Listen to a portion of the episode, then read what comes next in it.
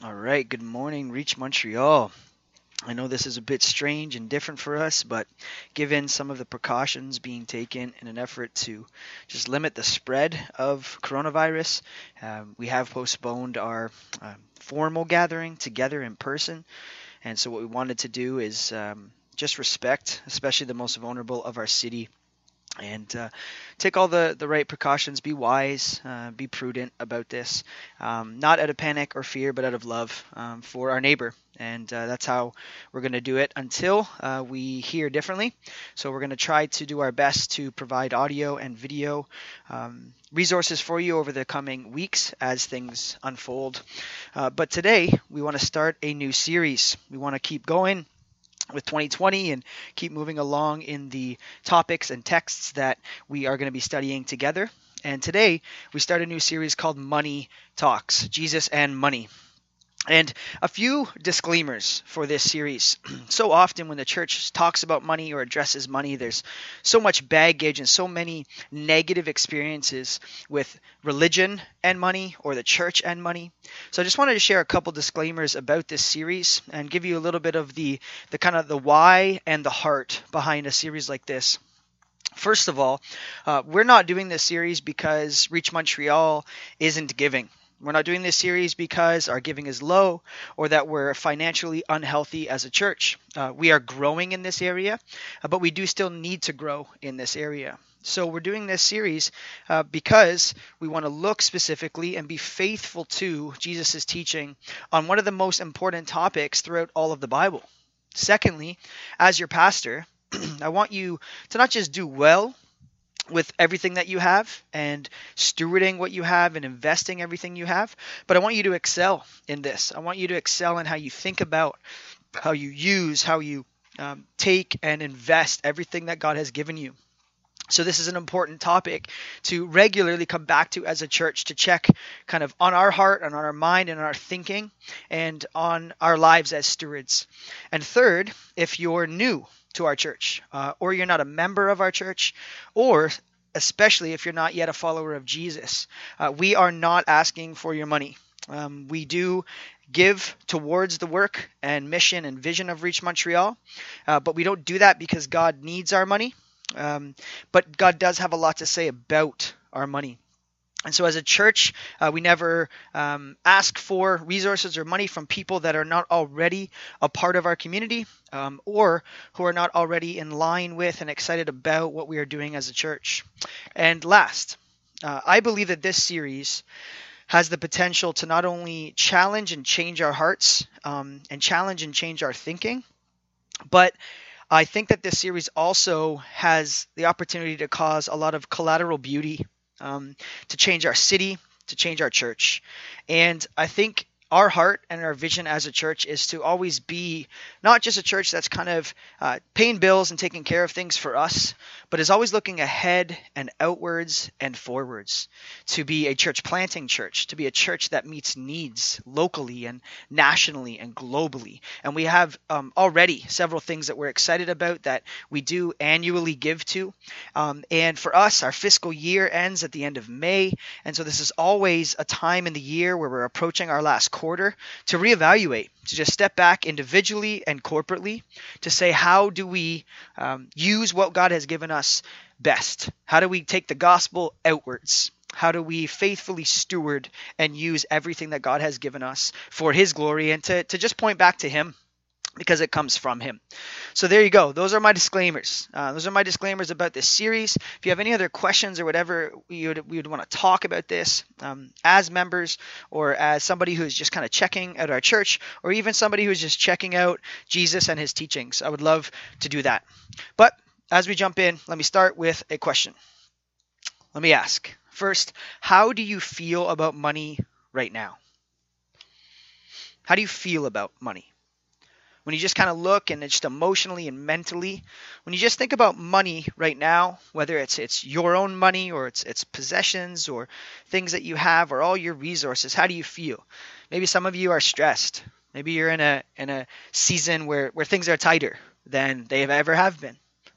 Maybe some of you are anxious and you're worried about money or where it's going to come from or the future and what, what the future holds for you and your career and your livelihood.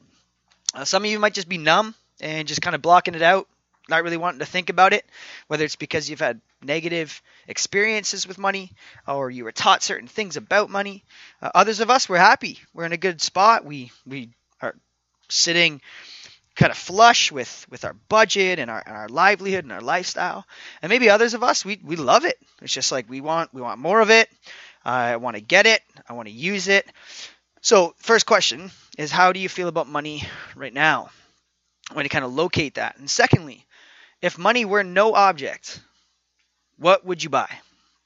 If money were no object at all, you had endless supplies of it, like Scrooge McDuck from DuckTales growing up. At the end of every episode, he would he would dive headfirst into this vat of money. If you were Scrooge McDuck, what would you buy? What are the top three things that come to mind for you? That if you could just write checks and use money for anything, what would they be? What would come to mind? Now, the reason why we start with these questions is because it helps us understand some of the beliefs that already are there in our heart and our mind and underlying the decisions that we make day to day and week to week with our money with our resources, with our possessions, with everything that we have. And the Bible speaks about this constantly. Money and wealth and material possessions is one of the most repeated topics in all the Bible. It talks about wealth and possessions and material things more than 2,000 times, more than heaven and hell and prayer and faith combined. Now that's startling when you think about it that big topics like eternal destiny and heaven and hell and, and important disciplines like prayer and faith and trusting God combine, don't touch the amount of times that the Bible speaks about, teaches on, and warns us of this allure, the power and impact and influence of money. And Jesus is no different. 11 of Jesus' 39 parables address issues related to money.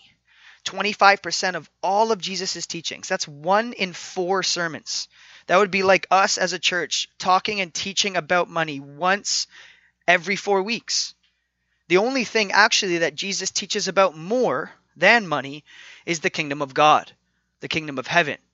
And even then, many times when Jesus st- talks about the kingdom of God, it's about socioeconomic realities related to a kingdom people to the idea that if we are following after Jesus and he is our Lord and King, that it changes us as a people and we use what we have differently because we live a part of a different kingdom. Now, why? Why would the Bible generally and Jesus specifically spend so much time and energy talking about money and possessions? Well, simply because what we do with what we have shows what we value most. What we do with what we have shows us what we value most. So, how we think about, relate to, interact with, and use everything that makes our life up shapes our life, but also speaks about our life. Money does matter, possessions do matter. Why? Not because they matter in and of themselves, but because they point us to what matters.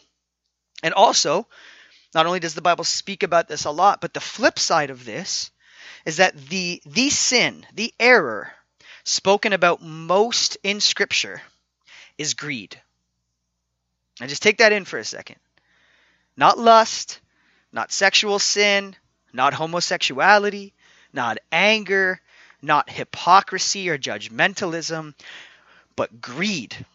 The Bible warns us about the power of greed in our life, the power of greed to blind us from what is truly valuable, the power of materialism to numb our heart and lead us into apathy so that we grow insulated to the needs that are around us and only think about what is important to us. And in a real way, when you go back to Genesis in the garden, greed is really the root of the original sin.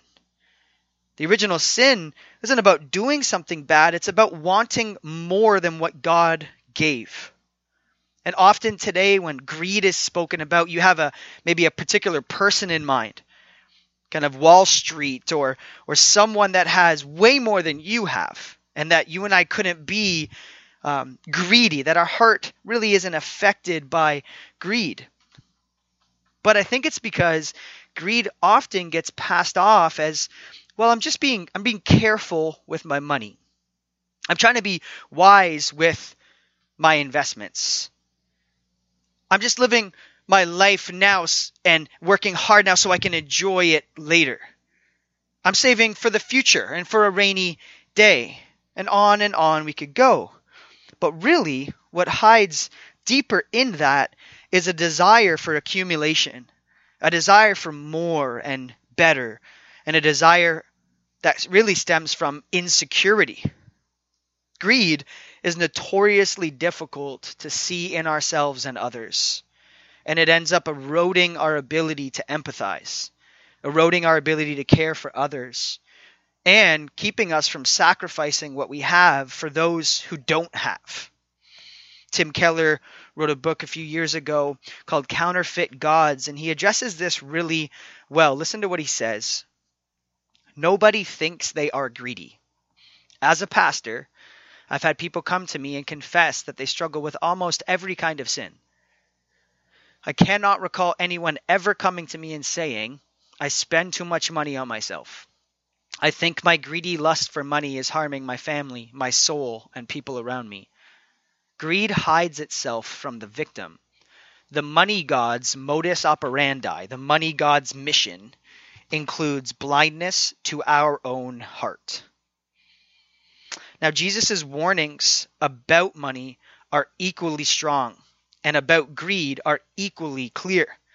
In Luke 12, verse 15, Jesus says this very strongly Beware, look out, be watchful Guard against every kind of greed. Life is not measured by how much you own. Guard yourself, actively guard yourself against every kind of greed. Meaning, there's lots of different ways that greed comes out. That greed kind of shows up and leaks out of us for many different things. And if you remember in the Ten Commandments, the idea of coveting, desiring our neighbor's stuff, that ultimately greed can be something that culturally we're, we're not aware of and we're surrounded by constantly. And that does affect us today. Ultimately, you and I, living here where we are in 2020, in Canada, in North America, we don't think we're greedy. We don't think we're materialistic or self indulgent. Why? Because we live here. We are the products of our culture. The teleprompter of our culture just reads a certain way.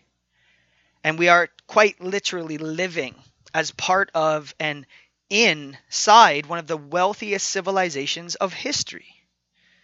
And for us, it's hard to see materialism or self indulgence or greed in ourselves because there's always someone else with more.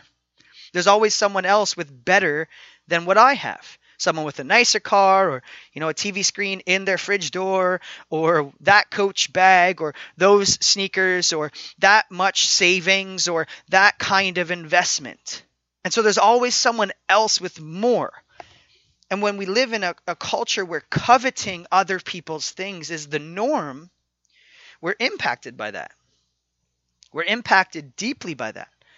So we don't enjoy what we do have, we end up longing for more of what we don't have. And so it's hard for us to see this today. And so pastorally, I want us to kind of lean into this and and just prayerfully be honest with ourselves about, well, maybe yeah, maybe there's something going on in my heart about this. Maybe there is something deeper in my heart that is affected by this cultural phenomenon that we're witnessing.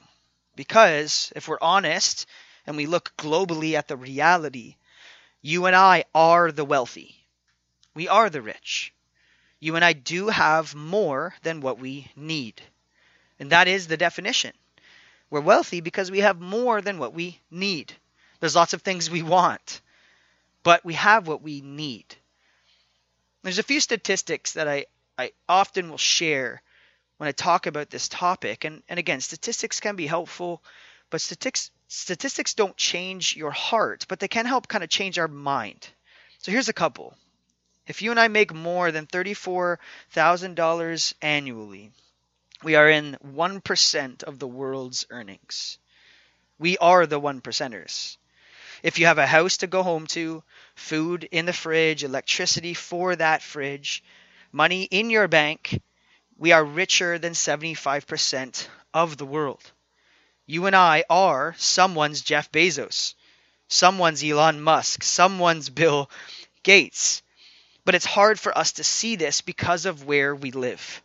And it's especially difficult for us to see it living in the suburbs. Suburbia is a, is a great thing. There's great things about living in the suburbs. But there's also things that come with it. There's a price to pay living in the suburbs. We're going to talk more about this later in the series.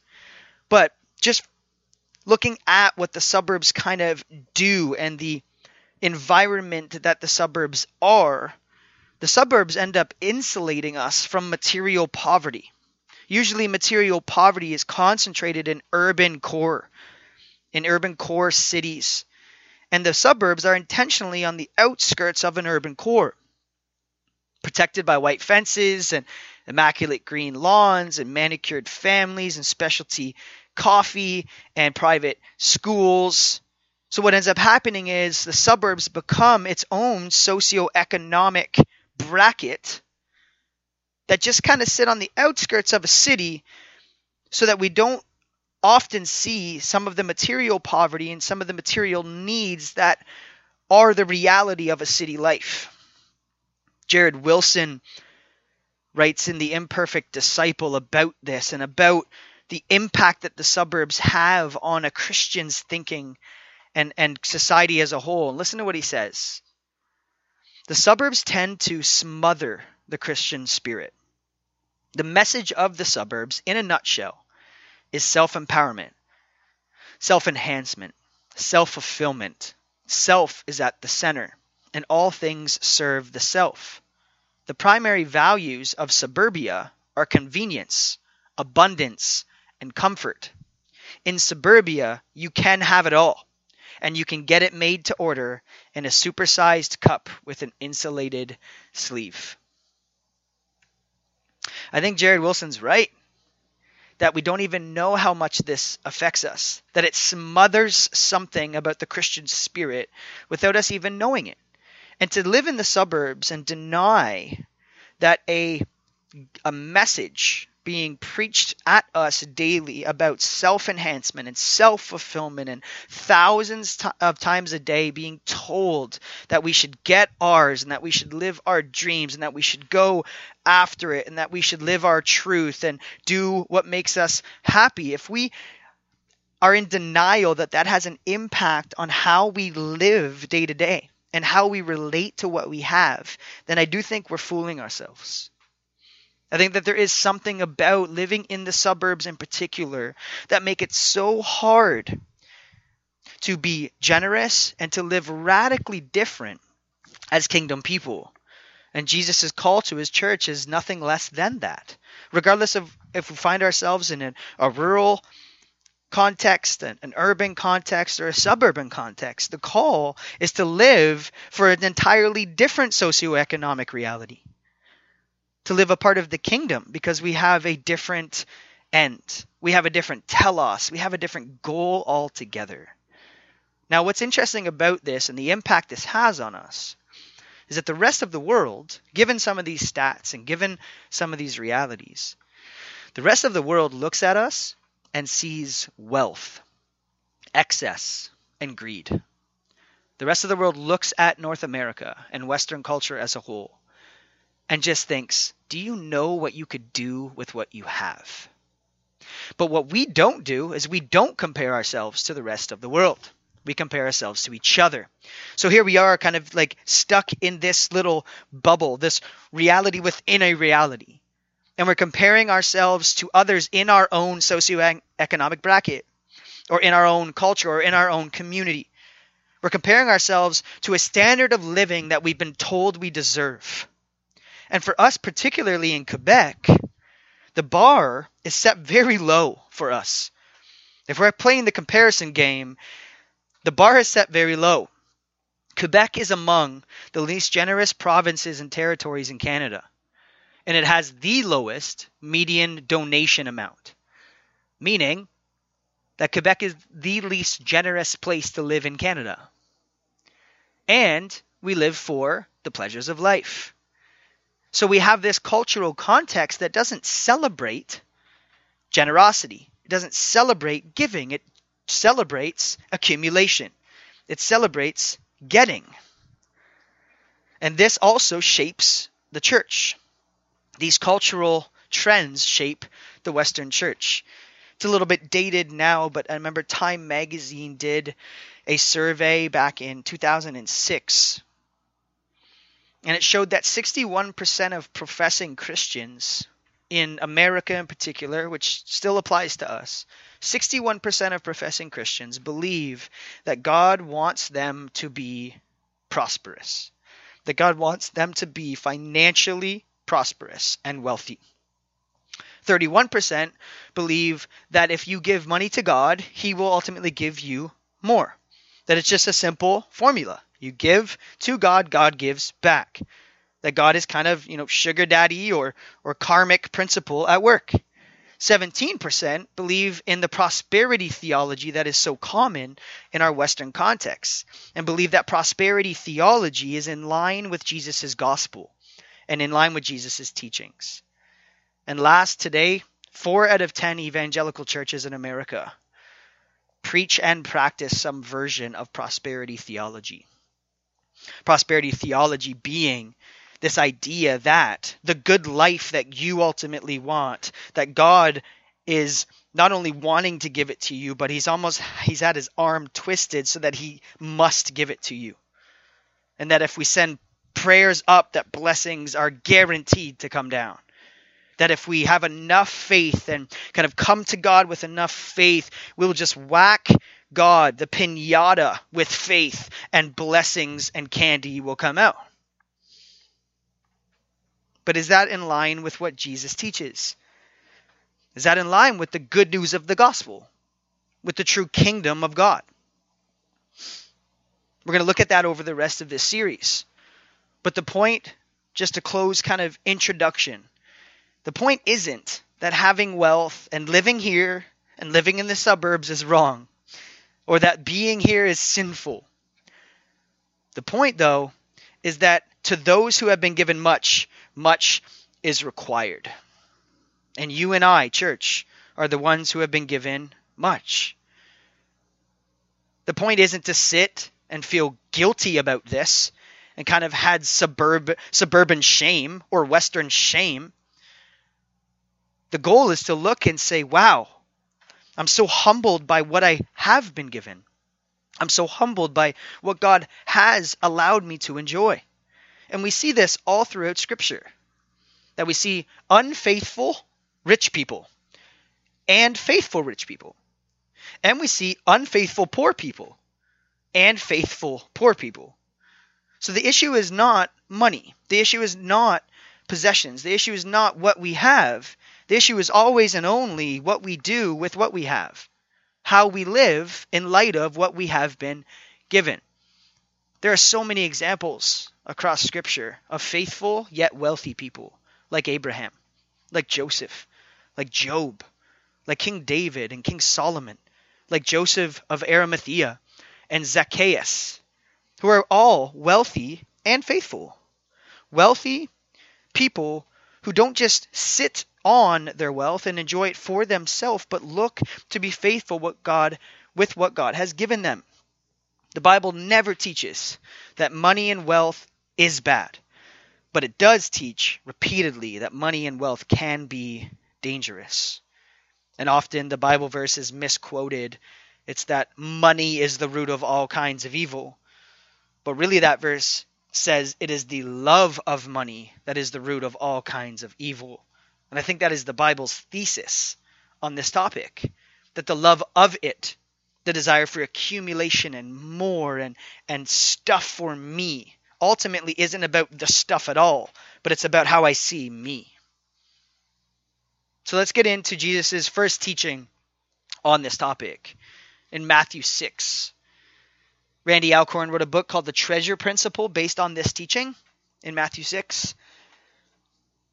And here's what Jesus says, starting in verse 19 Do not store up treasures here on earth. Just don't do it. Where moths eat them and rust destroys them, and where thieves break in and steal. Store your treasures in heaven, where moths and rust cannot destroy, and thieves do not break in and steal. Why? Because wherever your treasure is, there the desires of your heart will be also. Continues, Your eye is like a lamp that provides light for your body. When your eye is healthy, your whole body is filled with light. But when your eye is unhealthy, your whole body is filled with darkness.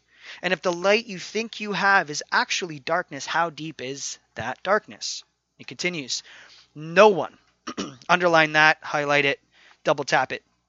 No one can serve two masters, for you will hate one and love the other you will be devoted to one and despise the other. You cannot serve God and be enslaved to money. Now, if you notice at the beginning of these verses, Jesus starts with the negative, tells us what not to do, and then follows it up with what to do. Starts by saying, Don't treasure things on earth. And positively, treasure things that are in heaven. Now, first, first of all, what we see is that Jesus does want us to store up treasure. That Jesus does want us to live a life of enjoyment of the things that we have, but not just the things that we have. Jesus wants us to store up treasure, but treasure that actually lasts. Jesus is saying to us, storing up treasure on earth isn't success, it's settling. Getting a whole bunch of things here for this life in this life isn't successful. It's actually settling, settling from what we have truly been created for. The treasure and the enjoyment that we were created for. That you and I were made for so much more than just a strong RRSP, some shiny stuff, renovated bungalows in the burbs, and a comfy retirement. And that there's something about the human condition that knows this.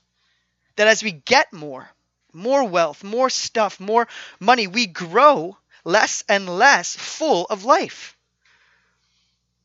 And Jesus is promising us that if you shift your view of treasure and you treasure things that actually last, that life that is truly satisfying is ours. And it's also a promise that you and I will treasure something. We can't help it. That the treasure is where our heart is. That our significance and our security and our stability and safety all come from something. So this isn't just a religious question about what do you believe to be true about God. This is a, a lifestyle reality of every human being. That you and I do have a treasure. That when we look at how we spend our days, our time, our energy, our money, where we give our bodies, how we give our attention, that ultimately you follow the yellow brick road to the end and you will find the treasure that you are seeking after. Your treasure is where your thoughts go when you're alone. It's the objects of affection that you dream about. Your treasure is often on the end of the sentence, if only I had. Or if I had then. If only, fill in the blank will bring us to our treasure. And it's very subtle. And it can hide. We end up telling ourselves that if only we had something, then we would be satisfied. If only we got that, or this much money, or lived there, or had this job, then I would experience life. But what the Bible does for us is takes earthly treasures and gives it another name, gives them another name. The Bible calls earthly treasures idols.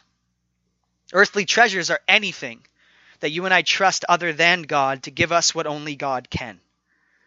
And it's almost always a good thing a career, ambition, influence, romance, sexuality, material possessions, a great neighborhood, our family, approval from others. None of those things are bad things. But when we look to those things to promise us significance and security and safety and ultimately life, they are bad things. They become bad things. So, idols are things that promise us life and underdeliver. Makes big, big promises and ultimately underdeliver. Why? Because they weren't created to do that. That all good things come from God, and those good things are meant to point us back to the ultimate good, God Himself. And notice that when Jesus talks about money here, He doesn't just say money, He says what money can buy. And he breaks it down into three categories. You saw that moths and rust or thieves. And he's saying if, if moths, rust, or thieves can affect what you live for, it's not worth giving your life to.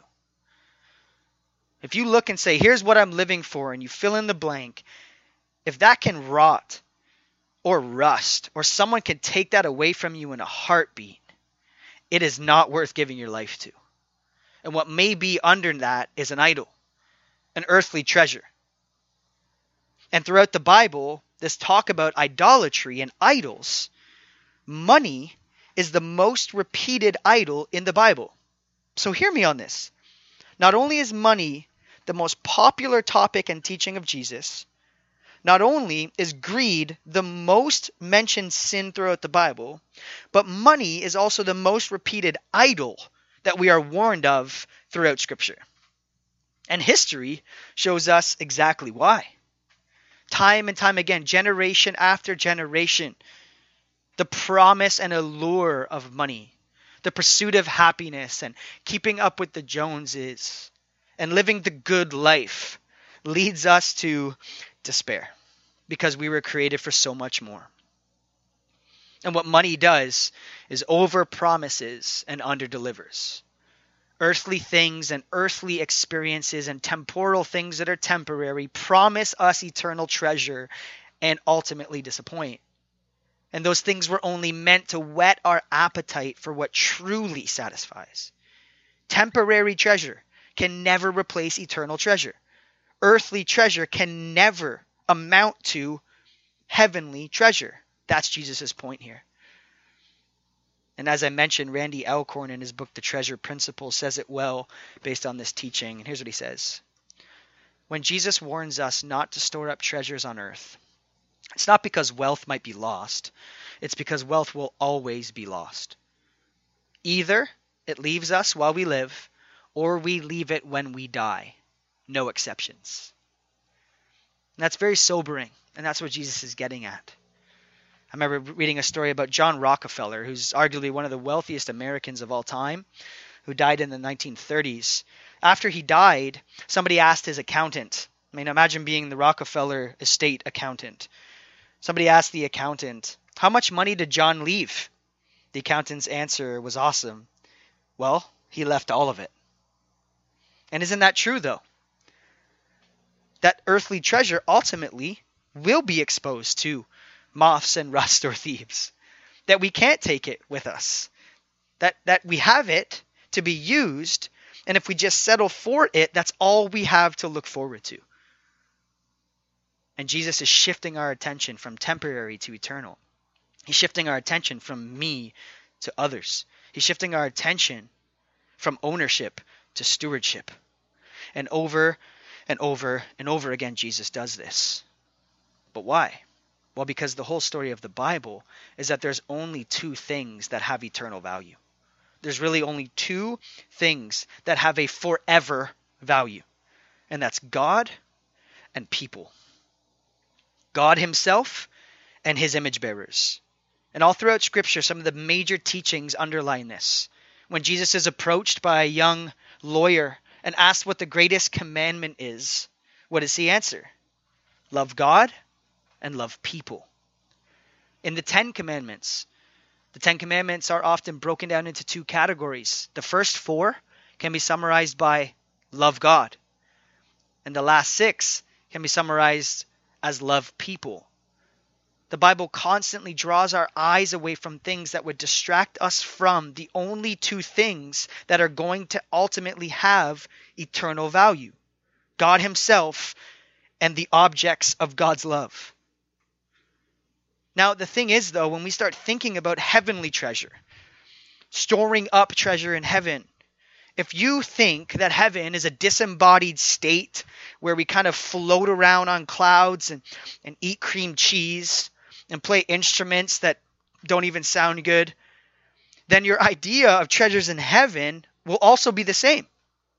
What you'll do is you'll think, no, no, but I am going to live for treasures on earth because treasures in heaven is just kind of ethereal and floaty and non material. But if you think of heaven biblically and think about heaven as Jesus taught instead of kind of Western Platonic thinking, you'll see heaven as a real, tangible, the realist of places, a fully renewed, a fully recreated reality a new heaven, a new earth restored by the resurrection power of Christ. If that's the case, then your view of heavenly treasures changes dramatically. Because we're not just throwing it into the air somewhere. We're investing everything that we have for eternal life, for eternal value. That we're ultimately giving everything back and investing everything we have for God and others for God and His goodness and those that He has bestowed His goodness on. It's amazing. And Jesus is trying to draw our attention away from things right under our nose to those things that we can look forward to forever. And what Jesus is trying to show us is that we look for forever satisfaction in these things that won't give us forever satisfaction. And the root of this is not just financial or material or contextual or socioeconomic, but the root of this is spiritual. And if you notice how Jesus finishes this passage, we're going to return to these verses throughout the series a bit more, but when he finishes this passage, he says, No one can serve two masters. You cannot serve both God and money. Well, what is Jesus talking about here? I thought we were talking about money. Jesus starts talking about service. Jesus is talking about something more than just money. He's talking about masters, and it's like, oh, I don't know. I don't know what Jesus is getting at here. But notice what he says no one can serve two masters. That you will give your life to a master. That I know in our in our day and age of, of autonomous beings and me living my life and being free to do what I want and be who I want to be, we believe that we have this never ending freedom to just live life. But the only freedom we have is the choice to choose what we're going to live, live our life to. The only freedom we truly have is who we are going to be enslaved to. And so he doesn't just say, you know, most people can't serve two masters, but, you know, I know this guy Phil. Uh, yeah, he can pull it off. He's saying, no, no, no one can serve two masters. You have one. You will hate one and love the other. You will be devoted to some end at the expense of all others. And the Greek word Jesus uses here for money is so fascinating. And I feel I wish that we have kept we had kept it in most of our English. Capitalized with a capital M as money, capital M. Because the Greek word is mammonos. So mammon, sometimes we've heard mammon. And what Jesus is doing here, he's, he's actually using a proper name of a god. A proper name and personifying money as a deity the god Mammon. And he's saying that this is actually a spiritual issue. That this is not just about, well, I mean, that's good for you. I'm glad that that's how you do generosity. I'm going to do it this way. It's like, no, no, that our life actually speaks to which God we serve. And it's and it's and it is exclusive. That no one can serve both God and money that no one can live a radically generous life and enjoy life in the suburbs unflinching. It's not possible. But notice that Jesus' concern is not money. It's not us having it. It's not us living here. It's not us being wealthy. It's not us having access to more resources than the globe, but about money having us. Jesus' concern and warning is not about us having money. It's about money having us, about money having our heart, about money having our allegiance, about money having our worship. And we were created only to worship one. And that's why he uses the spiritual language of service, of worship. The language is a worshipful language because money is about so much more than money. Money does talk. Money talks, but it talks about our heart. Follow your bank account, follow your pocketbook, and you will find your heart very, very quickly. Look at your budget, and you will see who and what is at the center. Money makes promises that it can't keep. That's why it is an idol. Money writes checks that it can't cash, ironically. Money promises to meet all our needs. Money promises to give us a fulfilling life. Money promises to make us happy. Money promises to give us security and stability. Money promises to give us hope and freedom for the future. Money promises to heal our pain and ultimately give us rest. Money talks. Money talks loudly. Money talks clearly. Money says you can't live without me. Money says you need me. Money says without me you have nothing. But money lies. And Jesus is so concerned that in the kind of hustle and bustle of our day that we can grow unaware of the lies that money whispers. More than anything else, money imitates what only God can provide. Counterfeit promises that only God can actually deliver on. And so Jesus very strongly, yet lovingly, with kind of just piercing affection, says that you and I will either love, serve, and live for what we have, or we will love, serve, and live for God with what we have. It's never about money, it's only about your heart.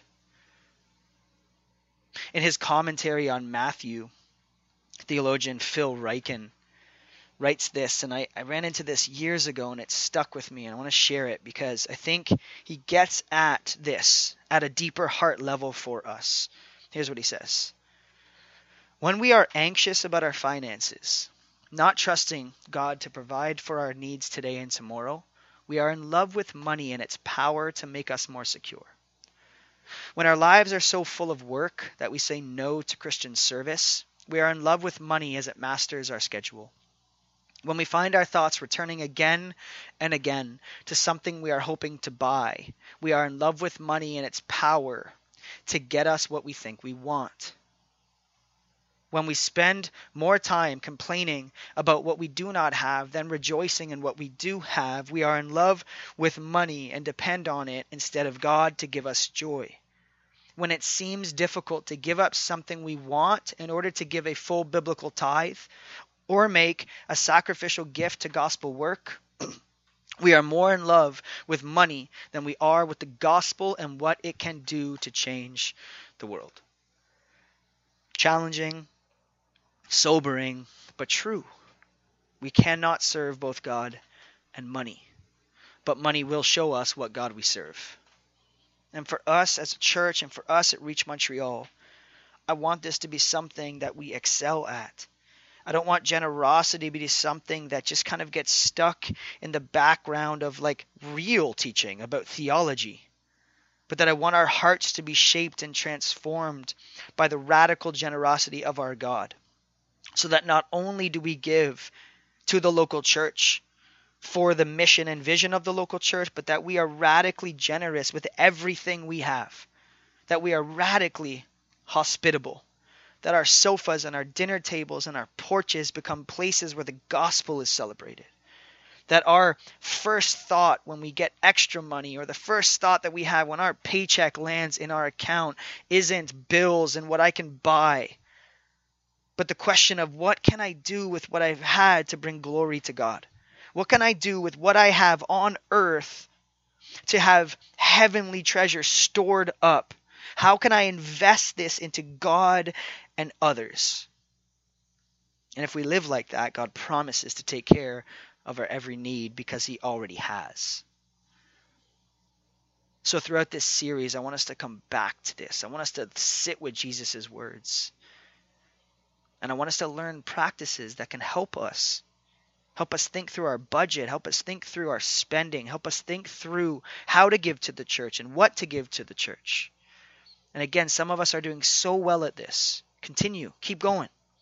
Others of us, we haven't even started. And I want us to do well and I want us to excel because Jesus asks us for nothing less. So throughout this series, just just pray, be humble, be honest, be open with yourself about how much this does affect you and I, because it does. And it's very convicting to sit with these verses and then to look at our weekly life and think, wow, I am so much at the center of everything that I have. And I don't want it to be the case anymore. So let me pray for us as a church and for you individually to that end. Father, we're so thankful that you're a generous God, that you're not stingy. You're not stingy with your love, your grace, your forgiveness. You're not stingy with your affection for us. And that you're a God that is so much bigger and so much truer than we know. And I just pray that even as a church, as we walk through this series over the next few weeks, that God, that you would just push your word into our heart. For those of us who are stingy, we struggle with this. We're, we're greedy, or we've had just bad experiences with money, or we haven't been able to make the connection yet between the importance of what we have and what you're doing in and through your church. I just pray that you would just to change us through this series. And for those of us who are, are doing well and we're trying to prioritize this and we're trying to think through all of the ways that we can be generous, that you would continue to encourage that and that we would see neighborhoods transformed because of that. That you would open our heart and that we would open our wallets and that people's lives would be changed as a result because of your generosity. So we love you. We we thank you. We pray especially in a time like this with with outrage and panic going on in our culture that we would be a people who are generous with patience, generous with a posture towards others who are struggling, who are struggling because they're seeing their stability and security taken away from them, that you would comfort them and that you would use us, your church, to be a witness in a cultural moment that really needs it, needs rest, needs true stability, because it's not found in anything but you. We love you, we need you, and ask that you would bless all of this and that it would make much of you. Pray all these things in Jesus' name. Amen.